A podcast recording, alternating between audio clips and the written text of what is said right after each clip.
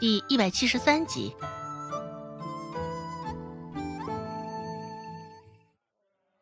没有想到，眼前的娘们儿既然是这般忤逆长辈之人，竟还会有这样的人。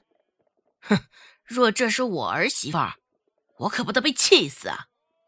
哎，就是啊，婆婆病了，不待在床前伺候着也就算了，竟然连看都不去看一眼。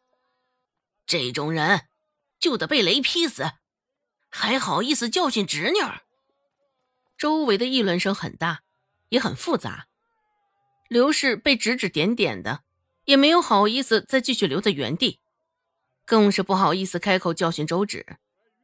提溜着竹篮子，刘氏直接灰溜溜的离开了。这刘氏也是非得给他点教训，这才能学乖。周芷心里想到，瞧着刘氏离开的方向，周芷已经能够隐隐约约的猜到，今儿个。又有一场好戏看了，周芷的嘴角向上勾起，眼神中也沾染了些许的期待。一堆的焦骨兰卖了半晌，也不过卖掉了三分之一，赚了十八文铜钱而已。对于这样的结果，周芷已经是心满意足了。这总得有个循序渐进的过程。孟婆子或许会对这结果并不满意，不过。今儿个有刘氏的事儿做垫底儿，想必孟婆子也并不会责罚于他。想到这儿，周芷也没有再继续等下去，只是收拾了摊子，背着竹筐就抬脚离开。刚转身，就看到一抹熟悉的身影，那般英姿灼灼，不会有第二个人，只能是顾寒生无疑了。周芷也懒得。没有与他打招呼，直接头也不回的离开了。回到周家，果真如周芷所说的一样，孟婆子数着钱袋子中的十几个铜板，脸上的褶子也全都皱在了一起。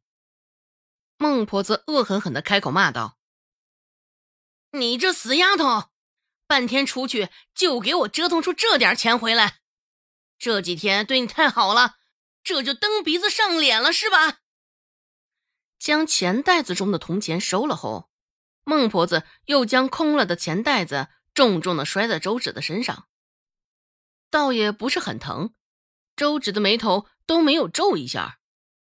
看着孟婆子可恶的嘴脸，周芷将心头的恶心感压下，陪着笑开口说道：“ 奶。”毕竟，这焦骨兰在大多数的人眼中，也不过就是株野草罢了，没什么稀奇。尽管焦骨兰有很多药用，这也得经过些许时日才得以见到。嗯，且耐心些，放宽心，等等，日后会赚得多些的。孟婆子相当不满，一旁的周有巧见周芷赚了铜钱回来。却是愣了一下，之前听说周芷赚钱，也一直以为是说笑罢了，没想到这竟然是真的。听孟婆子的口气，周芷之前赚的钱还不少，这更是令周有巧惊叹不已。一时之间，不仅又多看了周芷两眼，与小时候相比，现在的周芷的五官也渐渐长开了。身上的肉也消了不少。三个姐妹中，周芷的容颜竟也是最好的。迎着孟婆子现在恶狠狠的眼神，周芷继续开口说道：“嗯，话说回来，我今儿个在集市上也瞧见了大伯娘，只是竟也没有问起奶你现在的情况。嗯，奶，我寻思着。”这连西河村的姑母都听到了你生病的消息，大伯与大伯娘在松安村，自然也应该听到了这消息才对啊。说着，周芷还瞧了一眼站在一旁的周有巧，他这么说的也是想要通过周有巧的嘴，顺势拉拔他自己一把。周芷也知道，周有巧定然会帮他的忙。顺着他说话。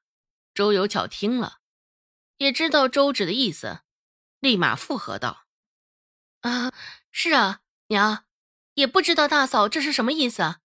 听说你生病的消息，我也立马就赶过来了。”一听二人这么讲，孟婆子心头的怒火瞬间就被撩拨起来了。孟婆子紧紧咬着牙齿，说道：“个死不要脸的东西！”上回的事儿还没过去多久呢，他竟然又开始这般。等我好了，看我不好好收拾收拾他！见成功转移了话题，转移了孟婆子的怒火，周芷嘴角勾了勾，说道：“奶，你现在还在生着病呢，便不要这般动怒了，且好生休息着吧。兴许大伯娘也不是有意的。”我瞧见今儿个他去集市上，兴许是为了给你买些什么东西呢？孟婆子眉头一挑，一脸不以为然，冷冷的哼了一声，说道：“哼，他能有这么好的心？他能想着不气死我，不琢磨着我兜里的钱，我就谢天谢地了。这破玩意儿，让老大娶她回来。”也是倒了我们周家八辈子的霉，死不要脸的东西，连孝悌之道都不懂，日后非得好好教训教训。直到周芷离开，孟婆子嘴里还在骂骂咧咧。果不其然，到了傍晚时分，刘氏果真携着周有富、周文斌一同来了。现在白天长，就算是临近傍晚。天色还是甚为敞亮，刘氏的手上还拎着一个竹篮子，与周芷今儿个在集市上瞧见的并无什么不同。而周有富的手上也同样拎着一个篮子。本集播讲完毕，感谢您的收听，感兴趣别忘了加个关注，我在下集等你哦。